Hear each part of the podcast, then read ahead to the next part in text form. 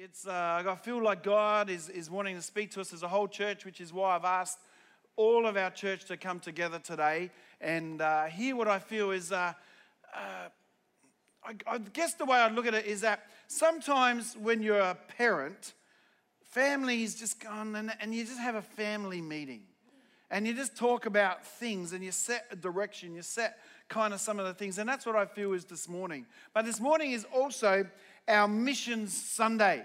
And so it's exciting. I love the fact that Immerse Church makes missions something that's important. It's not just something we do over here on the side. No, missions is really one of the central things of what we do, and we give focus to it pretty much every month and take some time, not just to give a platitude towards it, but to actually kind of lift it up and speak to it and stir you in the heart of missions, because I believe that missions is really the heart of God right? That God wants to get his message out, and we're going to talk a bit about that in just a moment. So, we actually have a new missions representative here at Warner, and that's Morgan, who loves to stand up and be seen by everyone. So, stand up, Morgan. All right, let's give Morgan a hand. Turn around. Let everyone see. All right. And uh, Morgan is just taking responsibility. Now, Pastor Nikki is still looking after missions for all of it, but in each location, we just like to have someone that you can speak to, that someone that you can go to, and uh, someone that can stir and do the things of missions here in the actual location. So Morgan's doing that, and she's going to do a fantastic job. But today, instead of just on the screen hearing about missions, we've actually got a missionary you can actually touch. All right? Like it's, it's, it's amazing, right? So uh, it's excellent. So, you know, over the years, I've met impressive people. People that just, just the way they are just impresses you. There's something just about them. And uh, Joshua and Belinda Groves are impressive people. They've, they've done things in life that are just impressive, but what they're doing now is actually impressive. There's, there are things that Joshua speaks and things that Josh and Belinda do actually stir me. There's, there's, there's very, I shouldn't say very few people, but there's, there are people around the place that when you hear their thoughts, when you hear how they think, when you, when you hear and see what they're doing, it just makes you go, What am I doing for the Lord? Does it make sense? There's something about that life that says, I need to just give up everything and just serve God. And, and, and this is what who Joshua and Belinda are. So, Belinda is at uh, Redcliffe. So Redcliffe's going to go by. You're actually going to hear from Belinda right now. But let's put our hands together as Joshua Groves comes and tells us a little bit about what's happening at Sepheo. Hey, good morning, church. How are you? Oh, I'm so happy to be here. We have been wanting to come for years, but there's been border closures. We have tried by every means, but we finally made it. You are family, and we mean that. You are our people. When Pastor Mark says that you are a missions church, I want you to know you are a missions church. There are things happening in the world today that would not be happening if you weren't as generous as you are. Right? If you don't contribute the way you contribute, it just doesn't happen. That's the reality. And there are people praising God today that you have never met because of your generosity. Think about that. People lifting up praises to God because of the way you are as a church. I have a short video and then I'm going to come back and speak a little bit more.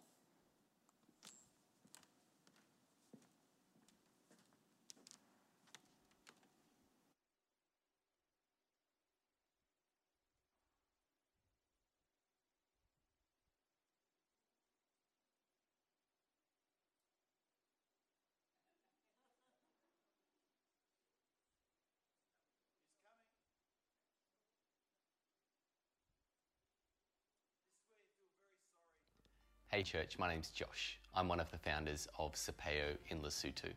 We get children off the streets and back into families. One of the greatest miracles we've seen over the last nine years that we've been operating is that we have practically eliminated the issue of children living and working on the streets in our city. One of the great ways that we've done that is through Sepheo School. This school is a school especially for children who have experienced all sorts of trauma, neglect, and rejection. It's a place of love where they rehabilitate and catch up on their education. So, the last year for us has been dealing with the impacts of COVID on those people who were already poor. So, people who were able to earn money um, doing piece jobs, daily jobs, now could not. Kids who were relying on um, food at school didn't attend school for now third year in a row. Um, we are back on it, identifying out of school kids. In the first week, our team were out on the main roads around the city and we found 127 children who were out of school. The focus then became on understanding why so that we could fix it. We intervened and we were able to get those children back into school. And we are continuing to work on some of those really difficult cases that need new homes or police interventions. We're confident to say that crisis has been averted and these children will not end up living or working on the streets. We also opened our free childcare centre in this community, and we have children who were at risk of abandonment, those whose mums needed to go back to school, and other children who were being abused or severely neglected. These kids are already improving. Children who began with us unable to speak, unable to walk, they are now starting to walk and we are hearing their first words. Kids who were malnourished are now starting to put on weight. And we are just so excited to see where this is going to go. This is the significance of what's going on in Lesotho. God is doing something extremely special. He is uh, displaying his great love for people, all people, and especially those who are on the outside. Sepheo will always be about the excluded because Jesus came and showed us the way that he is about those who are on the outside, who think that they don't have a purpose and who think that God is against them. But we come with the truth that God loves people and he comes to include. Thank you, church.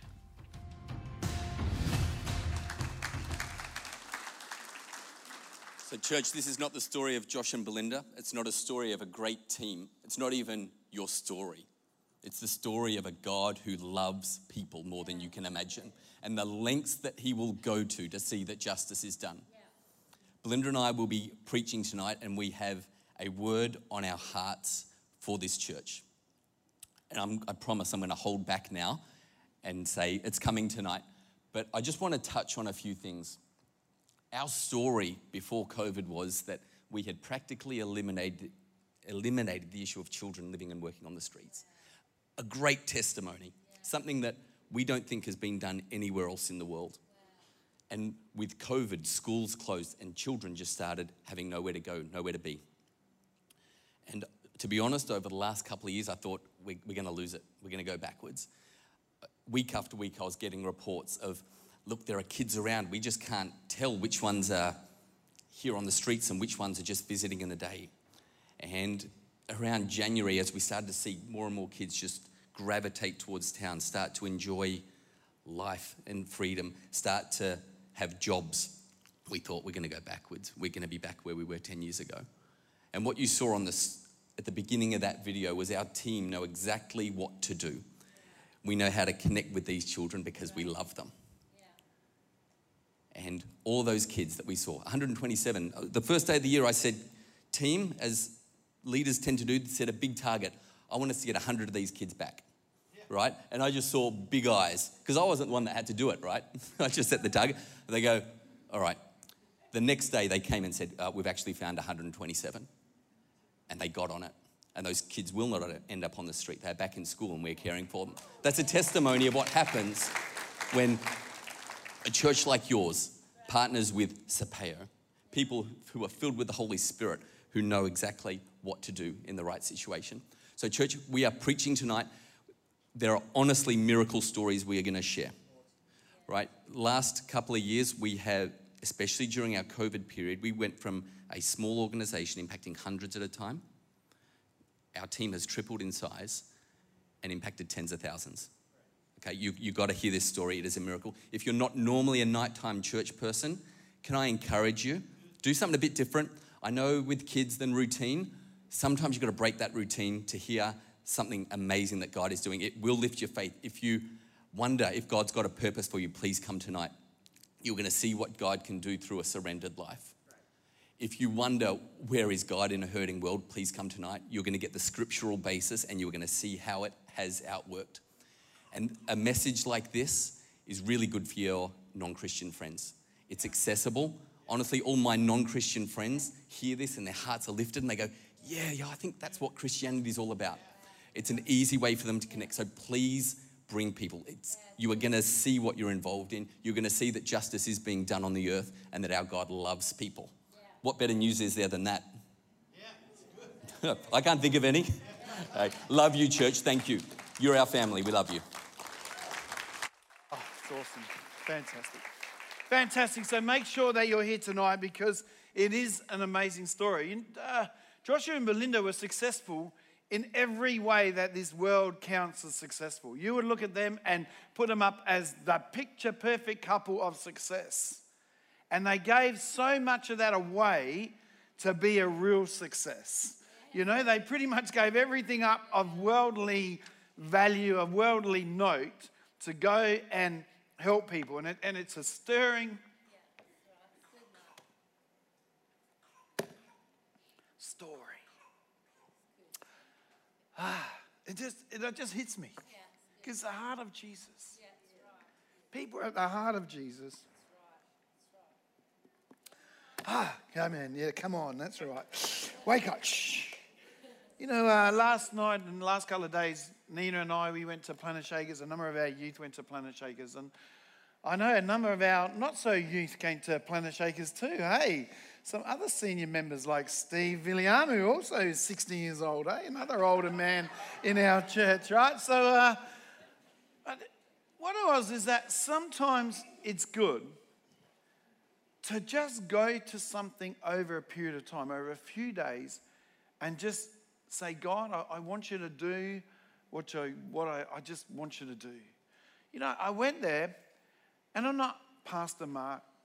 I'm not anyone. I just go there and I can just go to church like I'm going to church. I just go there and kind of go, I'm just a Christian now. I'm not got any responsibility. I'm just a Christian. I just put myself in God's hands. And I want to tell you, you know, in October we'll be having our summit. And that's what I want you to do. Is sit there and say, right now, make a decision. I'm going to go to summit this year. And I'm just going to put myself for three days in God's hands. I, I, I'm just going to be like a little child. Jesus said, it's like a faith of a little child that accesses God. It's just like, I just need God. I just, I just want God to move. There's, there's no agenda. There's no kind of manipulation. There's no God. I, it's just, I just want Jesus. And I just want to encourage you. You know that even if you can't, that, find something that you can go to where you can just say, God, I, I just give you these days to be in your presence, to hear what you want to say. And I promise you, it will change you. But I have a sermon this morning, and I welcome back Redcliffe. I say hi again to Morayfield, and we're going to preach. Let me just uh, let me just pray, Father. I I feel like I've got something, oh Lord. Father, I feel like I'm pregnant, so to speak, oh God. And, and Father, I pray, help me to deliver what you've put in my spirit, oh God. Father, I believe that this morning is important, oh God. It's important to, to us as a church, it's important to, to where we're going, oh God. And so, Lord, Lord, let me not be the stop or let me not be the thing that hinders what you want to say, Father, getting into the hearts of people, oh God. Father, use me, oh God, today to speak to people, oh God. To Father, to stir and to challenge, oh God. To Father, to contest, oh God. Father, paradigms of thought that, that we may have settled into, oh God. Father, I ask in the name of Jesus Use me this morning and let, let people hear your voice, oh God, not my voice. In Jesus' name, amen. amen. You know, I started this message, to be honest, as just a message for Warner. Uh, I was preaching a few weeks ago, and I just thought I, am preaching just to Warner. I wasn't going to uh, Redcliffe, it wasn't going to Morayfield. I wasn't going to have the opportunity to, to go and speak it to those different locations. So it was just going to be to, uh, to Warner. And as I started to go through it, I, I just felt this start to bubble up in my spirit. And so I felt I really got to actually tell the whole church, which is why we're doing this via uh, video today into our other locations. And so I want to speak to you this morning because I believe it's like a prophetic word. I believe it's a declaration of revival. And I believe it's a clarion call to our future.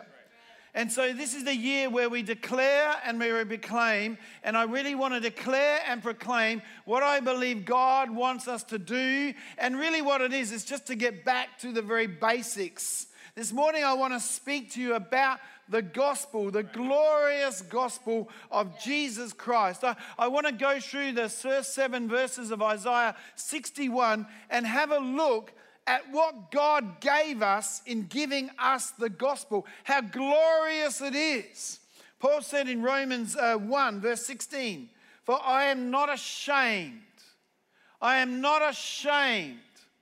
I am not ashamed of the gospel, for it is the power of God for salvation to everyone who believes, to the Jew first and also the Greek. You know, the gospel is nothing to be ashamed about. There's nothing shameful about the gospel. But I want to say it's being contested right now. In this current climate, we can sometimes forget that. Increased persecution from the media and society, Christian leaders falling, there's less trust in the church, the, the world seemingly getting crazier. And sometimes we can forget how powerful the gospel is and become a little bit ashamed. To become a little bit ashamed that, yes, I, I, I go to church and wondering what reaction you're going to get. We can show a sense of shame in the gospel. You know, telling someone right now that you're a Christian is something that some of us may hesitate from right now. And I believe it's because the enemy has made a concerted effort in society right now to bring shame to the gospel.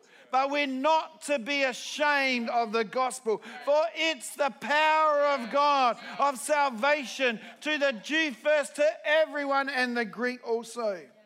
You know, this week we have our Sound of Music production. We don't normally have this on our stage if you're here for the first time right? So uh, I, I, thought about coming through that door, then I realized it's not a door, it's just a, a show, right? So, you know, it's going to be three full houses. We've got 107 tickets left just to the last one, so uh, you better get in quick. I think it's amazing. And I do want to thank everyone who put the effort in. It doesn't just happen by chance. People have done a whole lot of work. People are here every night practicing. There's tech people, there's all sorts of things. There's people who have built these sets. And so I just want to say thank you. You know, after today, you know, there'll be people here all afternoon. They won't leave church today. There'll be some people here from 7.30 this morning through to 9 o'clock tonight because of the sound of music. They put in a great effort. And so let's give them a thank you right now. Let's, let's be appreciative then of what they've done. They give the capacity for, for 1,200 people to, to, to hear the gospel. You know, there's been just a little bit of contention or criticism that the sound of music has nothing to do with Easter. And so the question is then, well, why are you putting on the sound of music on Good Friday? Doesn't it cheapen it? Doesn't it do those things? But I actually want to say it's because of the gospel. You know, I, I would agree the sound of music has got nothing to do with Good Friday, it's got nothing to do with the death of Jesus on the cross, which, by the way, we still will honor and we'll still commemorate, right, with our communion service at all our locations, right, on Friday, Friday morning. I mean, it, it does have a nun, right? There is a God destiny story in it, but that's about it. But it, it certainly isn't the tradition, passion, you know, of the Christ type of play that a church might generally put on. But see, that's where an understanding of what the gospel actually is comes in.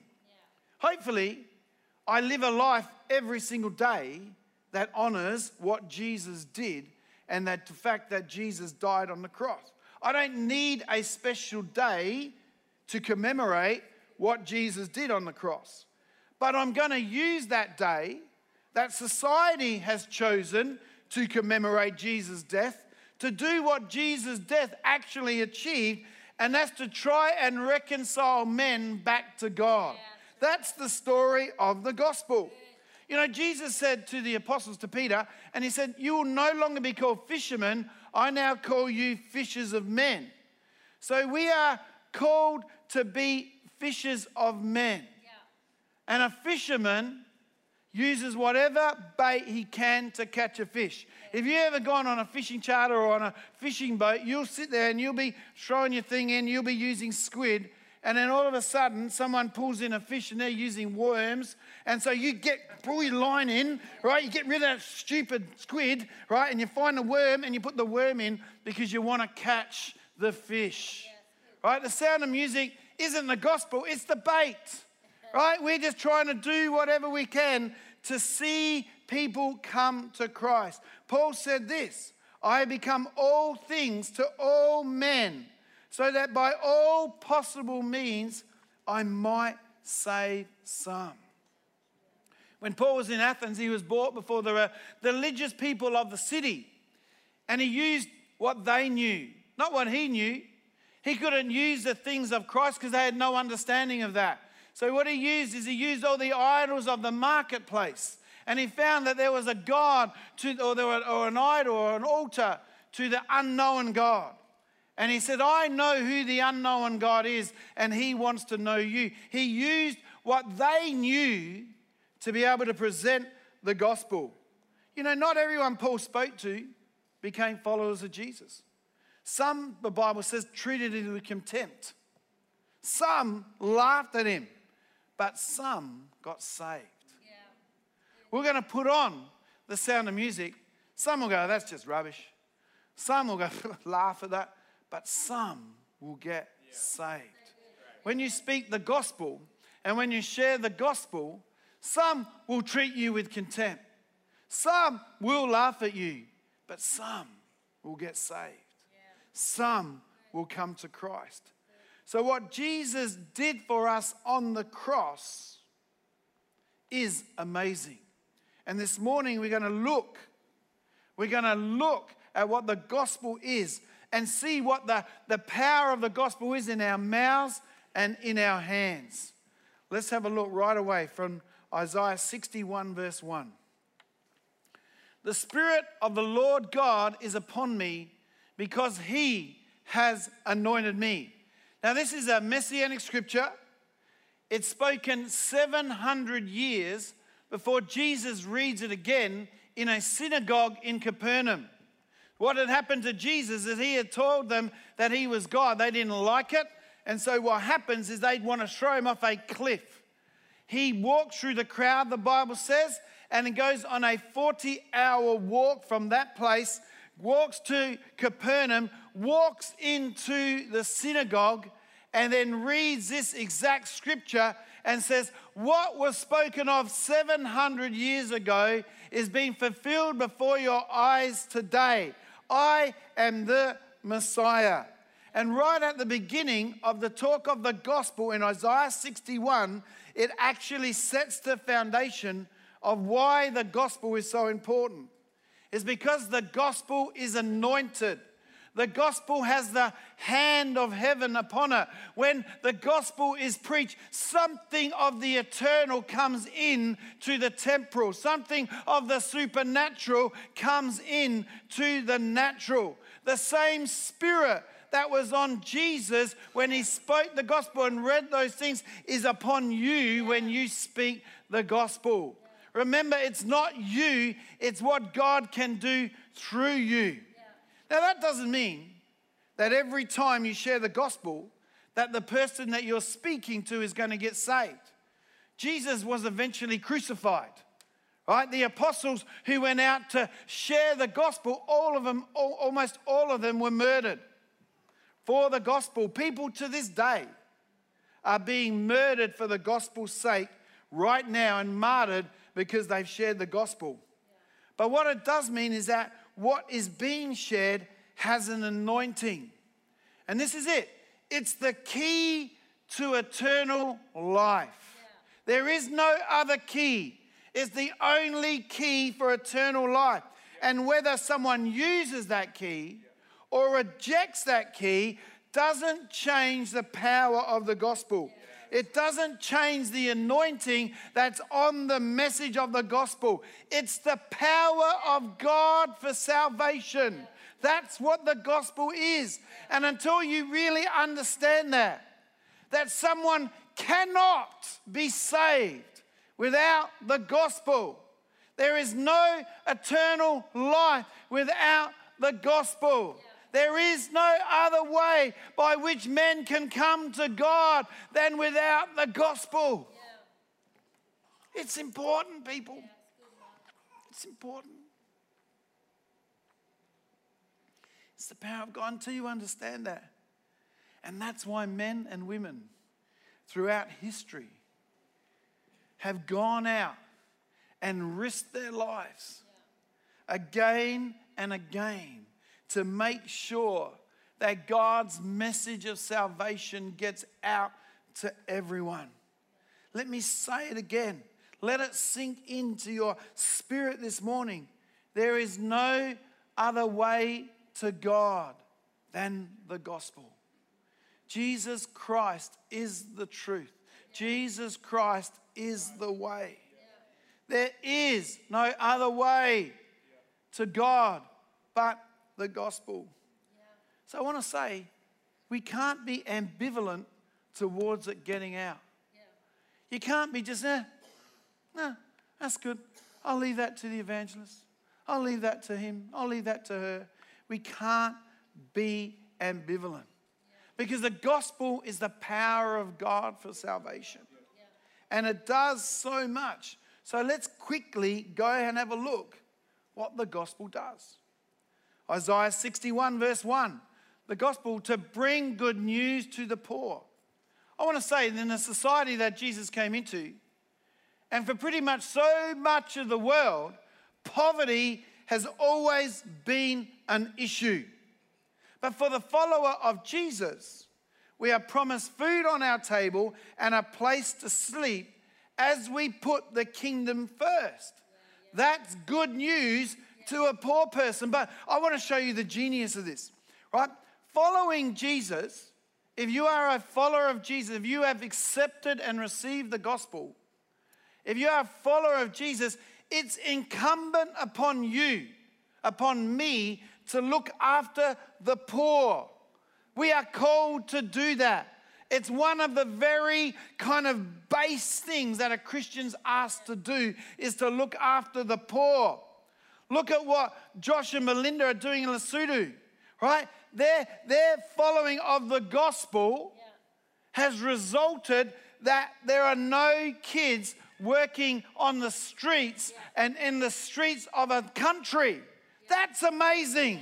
That is amazing because in the gospel, God made it that there was a way to already look after the poor. It's genius. God is a genius. Understand that built into the very fact and the very fabric of the gospel is care for the poor. And that's good news to the poor. See, religion doesn't help people. It just makes them feel even poorer because they can't do whatever it is they need to do. Whereas the gospel always adds to your life and takes away that which is going to bankrupt you. It goes on and says, He has sent me to bind up the brokenhearted. I want to tell you, life is not always easy. People go through tragic things and very unfair things. Very unfair things. And our heart breaks. Yet Jesus binds up the brokenhearted. Yeah. He comforts them, He strengthens them, He gets them up and going again. Never be ashamed of telling the gospel to someone going through a tragic time. They need Jesus. They need Jesus to get them through that. They need Jesus to, to walk alongside them, to, to help them, to comfort and strengthen them. You know, crisis is spiritually invigorating. And it's at that time when someone's looking at what's going on in their life that you bring that message of hope and of love. Jesus binds up the brokenhearted. You know, Jesus' heart is towards them. Right? When he, when he sees someone brokenhearted, he, he's drawn towards that person. So that, that, that he, is, he is drawn towards him. It's the heart of Jesus. See, religion doesn't help you when you're brokenhearted. It actually just tries to blame you for your own predicament. The gospel says, Come as you are, I'll tend to your wounds, and we'll walk on together. It goes on and says, To proclaim liberty to the captives. The gospel works for those that are bound, addicted, and trapped, whether it's a substance, a habit, words spoken over you, a physical condition, the, the conditions of your life, or whatever trap that you can't get out of. Jesus offers you a way forward. Once the gospel is at work in someone's life, there's always options. You know, the, the only really hopeless person is the one who has no options. And the gospel will always give you an option. There's always a step to take when you follow the gospel, when you follow Jesus, when you walk with God. There's always a next step. Yeah. You're never at the end of the cliff. There's always something that you can do, there's always a way further. See, religion wants to bind you further, the gospel sets you free. Goes on, and the opening of the prison to those who are bound. You know, I've, I've often wondered what's the difference between being captive, which he says, I'm going to let set you free, and then being in prison? Was Jesus repeating himself? And then I realized no. Prison is for the guilty, right? You're going to find the odd prisoner who is innocent, but to be honest, they're there for a reason, right? They're there because they did something. They did, they did something, and now they're, they're suffering the consequences of that. And this is what I love about Jesus. Jesus knows we're guilty. And he still loves us. He still visits us. He, he, he sets us free from what you're guilty of. God knows you're guilty. God knows you've broken his law. Yet Jesus said, I'm going to take that penalty. I'm going to take that punishment. And your jail time has come to an end. Jesus on the cross essentially gives us early release. And I want to say to you this morning if you're feeling guilty, go to Jesus. I felt to stop at this point in the message, and whether it be at Morayfield or Redcliffe here, I just, I just want to pray for those that are feeling guilty over something. You did do the wrong thing. That was disappointing. But it's time to be set free from that so that you can move forward. So I'm not going to ask anyone to raise their hand, but I'm just going to pray, Father, for the times we did mess up, for the times we did do something that's shameful. Father, for those times, the things that we are guilty of, oh Lord. Father, I, I break that guilt right now in the name of Jesus, oh God. Father, we don't have to do the penalty anymore. We can go forward, oh God. You have a destiny, you have a purpose, you have something for us, oh God. And so, Lord, we may have done that, yet you called us knowing that we have done that. You've spoken to us knowing that we've done that. You put a promise in our heart, knowing, oh God, what it is that we've done. And so, Lord, I pray, let there be a release right now from all guilt, oh Lord. Set people free in Jesus' name. In Jesus' name, amen. See, religion actually wants to make you feel guilty. The gospel says, don't live in guilt anymore. Goes on to verse 2. We're only at verse 2. We've got seven to go. Right. To proclaim the year of the Lord's favor. I like this.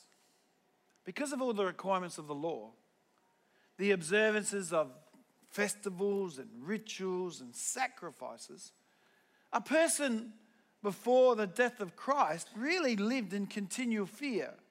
Have I done enough good things to kind of keep God happy with me? Or, or what, what's the scale like? Right? I mean, I had a good week this week, so God must love me. Oh, no, I didn't have a good week this week. God must be against me. I've got to be able to do something to make up for the bad things that I did. And, and there's just this fear. There's no, there's no favor.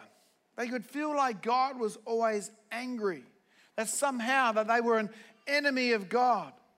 But Jesus said, No, you're my friends. You are my friends. You know, Paul tells us that as an ambassador of Christ, one of our roles as an ambassador is to tell people that God is no longer their enemy. Yeah. God isn't anyone's enemy. One of the reasons people don't want to come to church is because they're scared that God's going to get them somehow. They know what's going on, and so they're actually scared to come in. I remember very clearly a, a friend of my daughter's who they worked with at McDonald's, right? My daughter invited her to come to church, and she came to church, and she was in total fear of what was going to happen. Just like I could, and then at the end, when she realized, well, that was all right. The people were nice to me. The, uh, the, the, it was good. I, I enjoyed the music. I enjoyed them. I, it changed the mindset. And that's what we're called to do. God isn't anyone's enemy, God is no one's enemy at all. But because of the Jesus, because of the gospel, because of Jesus, you can now live in the favor of God. You are God's favorite. You are God's favorite. Can you receive that? Let me tell you, if you can't receive that, you need to just spend some time by yourself in the presence of God. There's some people you can't receive that. You are God's favorite. God has favor on your life. If you can't receive that, go to God, spend some time, put some music on, and allow His heart and His Spirit come upon you. He's not out there to get you, He's your friend. Religion wants to tell you God is mad at you all the time. The gospel calls you a friend of God. Isaiah 61, verse 2, and the day of the vengeance of the God. So these are all the things that Jesus said the gospel does. Vengeance of God, that sounds scary. But because the gospel is the only way by which men can come to God, people actually need to understand that. There is a consequence for not taking up God's free offer of salvation, and that's eternal separation from Him. That's hell. That's an eternal separation from God. And everyone is going to have that opportunity. The Bible tells us that, that no one's going to say, Well, I didn't know. Everyone's going to have that chance to accept or reject the gospel, but it's for us to go out and give them the opportunity to hear the gospel. There is a consequence for not receiving or taking up the offer of God's free offer of salvation. But I also believe it means this. I believe that it means that through the gospel, God makes things right. That God has the final say. See, when we think of vengeance and in the gospel, God is not like some organized crime boss, right, sending out a hitman on those people who have hurt us. Right? That, that is not the heart of God. To be honest, God loves the hitman. Right? God wants the hitman, the, the guy doing the worst things, to actually come to Christ. God is the God for the abused and also the abuser. Very hard thing to actually get our mind around in the things of God. See, God loves everybody and offers the gospel to everyone. See, wanting your pound of flesh or wanting someone to have that, that, that pound of flesh for something evil that they've done to you is actually religion. Jesus said, Love your enemies, pray for them. And so God is not going to do or God is not going to ask us to do something that He's not prepared to do. Right? He's not going to ask us to love our enemies, but He hates His. You understand? It's not the heart of God. So, what I believe it means when it says this, it means I believe we're able to square away anything that happens to us. In the gospel, we are able to make a peace with the injustices of this world when our enemy prospers, when good things happen to bad people, when bad things happen to good people. It means we're able to actually leave it in God's hands and trust that God knows what He's doing. It's called faith. See, we see everything in terms of this world, in light of everything that happens to our reality. But when God looks at it, He looks at it in this life and in the life to come. God has a different viewpoint to literally everything else that we go through on earth because He sees it from this life and in the life to come. And in all of it all, it'll square away. See, religion makes it so you're happy that your enemy stumbles. The gospel makes it so you can actually leave people in God's hands and actually trust His judgments. Isaiah 61 2 to comfort all who mourn, to grant those who mourn in Zion, to give them a beautiful headdress instead of ashes, the oil of gladness instead of mourning, a garment of praise for a faint instead of a faint spirit. The gospel is particularly wonderful for those who mourn. And if you've ever been to a Christian funeral, right, of a person who just served the Lord, I've always thought that is the ultimate kind of flex in a sense of how good Christianity is. It's just like, I'm in heaven. I have eternal life. I have a I have eternal life. I, I, I love that. That's, that's where it is. That's where the real benefit. In life, you're still going to go through stuff. Things are tough. There's all sorts of problems you're still going to have to face as a Christian. You got someone to do it with, but you still have to go through it. But the ultimate flex is that when you die, you go to heaven. And that's the most obvious comfort that could ever be. You think of that, that you're actually going to see those people once again. To think I'm going to see my mum and dad again. That's awesome. To think I'm going to see my sister again in eternal life. That's pretty amazing. It's extremely comforting. Instead of gloom, instead of the gloom of ashes, there's a comfort. It's a beautiful headdress. I can be glad instead of being mourning. You know, I'm sad, but I don't be sad as someone who has no hope. I have hope because of what Jesus did. I have hope because of the gospel. I can have a praise instead of lament. And to be honest, I think this is one of the greatest things of the gospel. That, like, whatever lament I have, it's real, it's true, it's there, but as I bring it to the Lord, whatever it is that I've lost, whatever I feel that I've lost I can see that God has a purpose, God has a reason, and God is greater than any loss. And so I can turn that lament into a praise. Any lament that I have through Jesus can be turned around into a praise. See, religion wants to keep you in the hopelessness of your mourning and loss, while the gospel wants you to live in the joy of knowing that death has, is not the end, that Jesus won over death. Isaiah 61 3, that they may be called the oaks of righteousness, the planting of the Lord, that he may be glorified. What God plants, God looks after. The, God, the gospel of God is planted in a man's heart as the smallest seed of faith. And then it grows and grows and grows and eventually takes over and becomes an amazing oak tree. And God gets the glory. Yeah. It's not man, God gets the glory. Think about this. In my own life, under my own steam, when I made all my own decisions, when I rejected the gospel, my life was slowly disintegrating, and to be honest, got to a place that, in all intensive purposes, I would have died an early death. But on July the 11th, 1982, I heard the gospel for the first time. I heard the real gospel to my heart, God speaking to me, and a seed of faith. Yeah. A seed of faith took root in my heart and started to grow and started to grow and started to grow to where it's taken over my whole life. And every good thing in my life is as a result of the gospel. Yeah. Everything that's in my life is a result of having believed in the gospel, into Jesus Christ, and then gone on and has taken over. It's taken over. It's taken over. It starts as the smallest seed.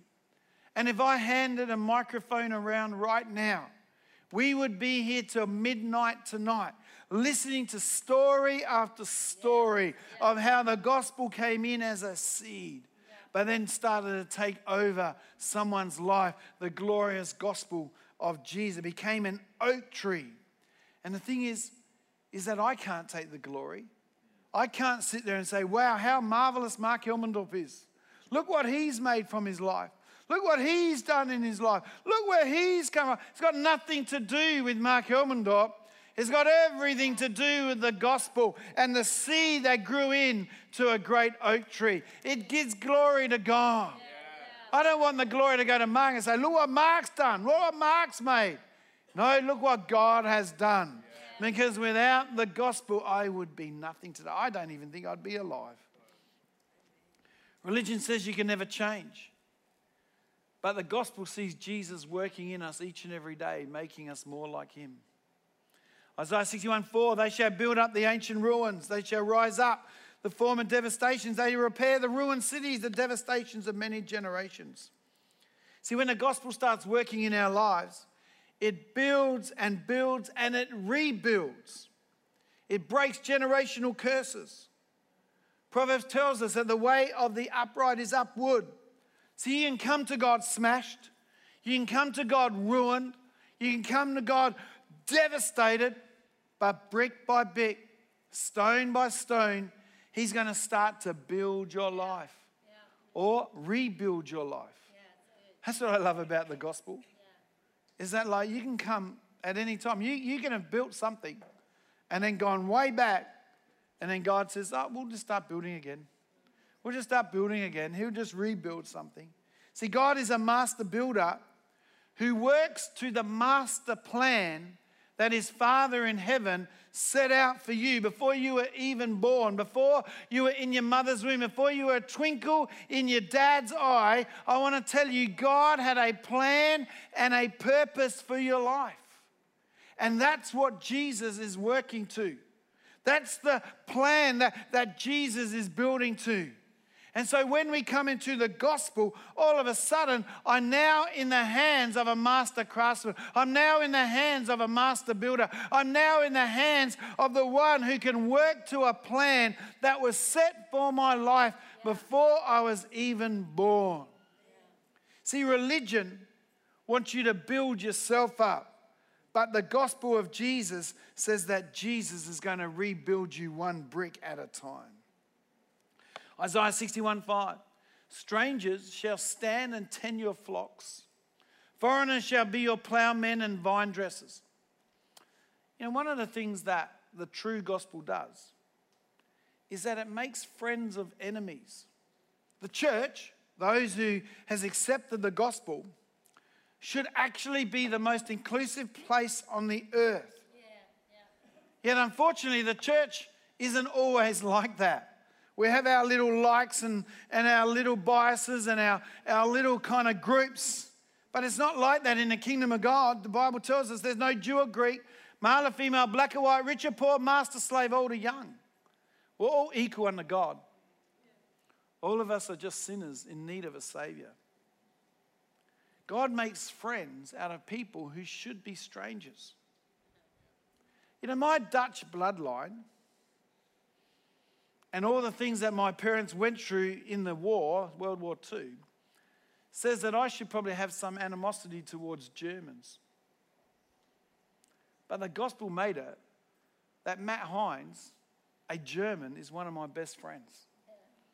I just think that's amazing. Not that, I, to be honest, I don't actually have that bias. But there's people, you shouldn't be friends. You're from different sides of the track. You're this and, and they're that. But the gospel says, No, you're my brother. You're my sister. My brother says, we, we, we may have different mothers, but we all have the same father. And he's in heaven. And that there's no one better than anyone else. My whatever privilege that I was born in doesn't make me better than anyone else.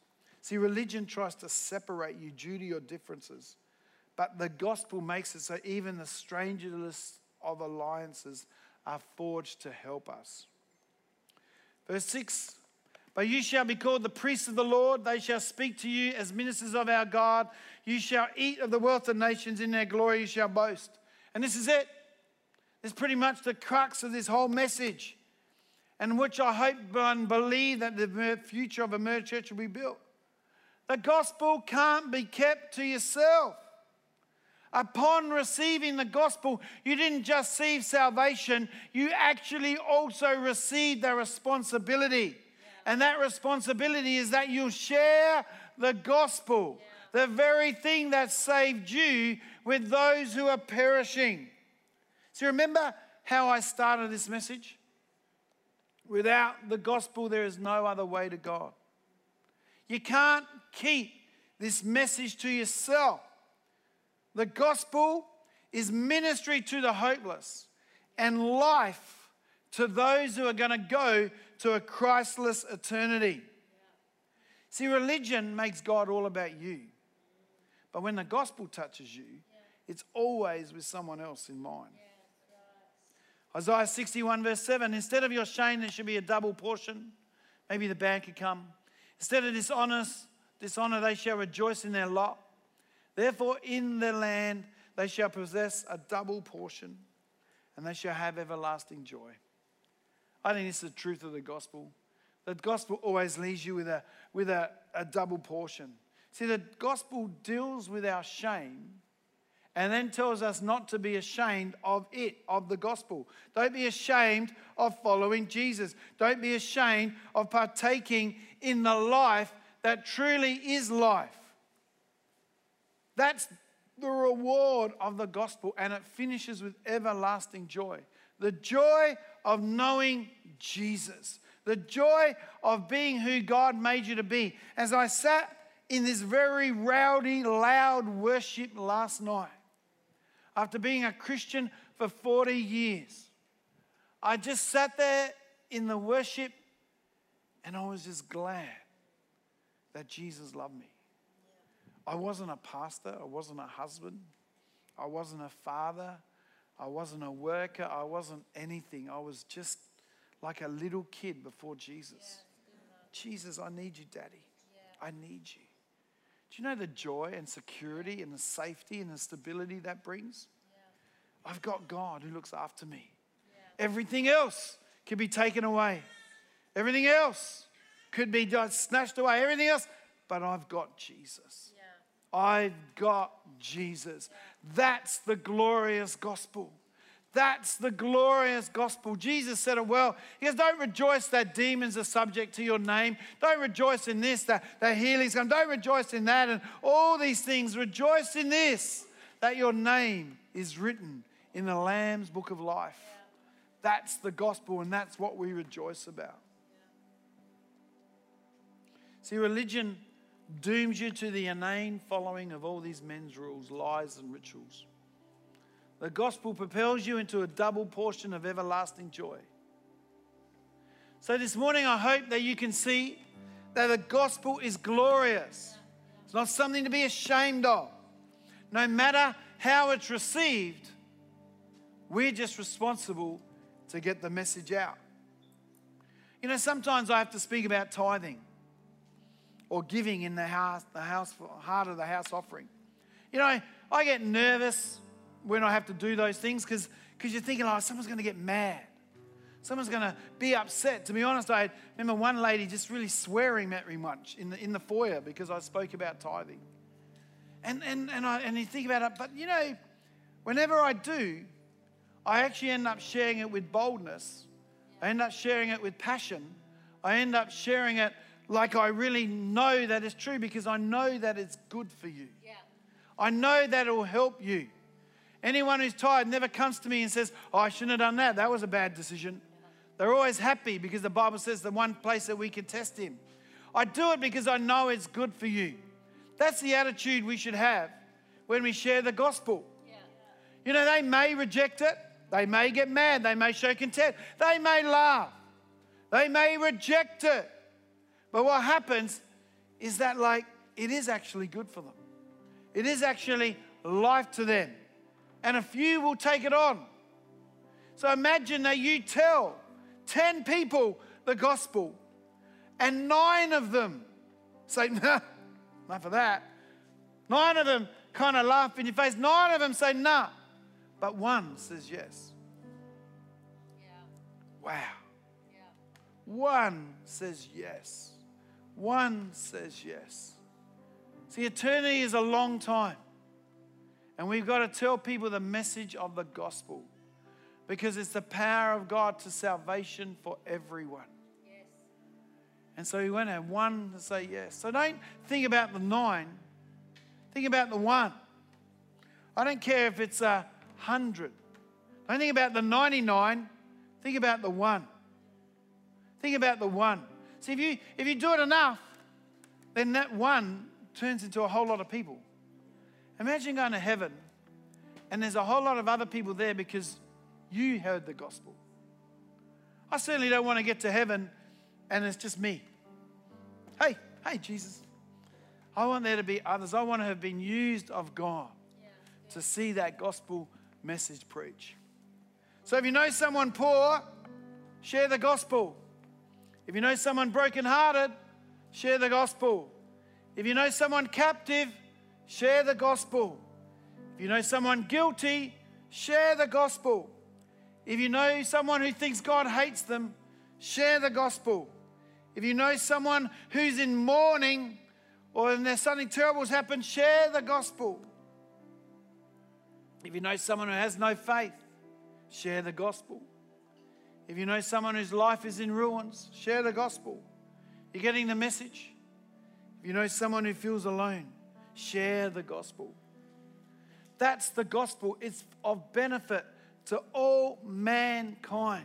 Yeah. Don't be shy, but be bold. Yeah. One of the negatives of the pandemic is that it's been easier to make church about yourself, what's comfortable for you, to just go through the motions of Christianity. You know, over the last two years, I've had so many people telling me to do this, do that, preach this, preach that. I've had people tell me that they're theologians, scientists, doctors, end time specialists. They give me their opinion on everything. But it's actually time to get back to what we're here for. We're here because of the gospel. We're here to share the good news of Jesus Christ. And to be honest, I can't think of a better time. There's so many people.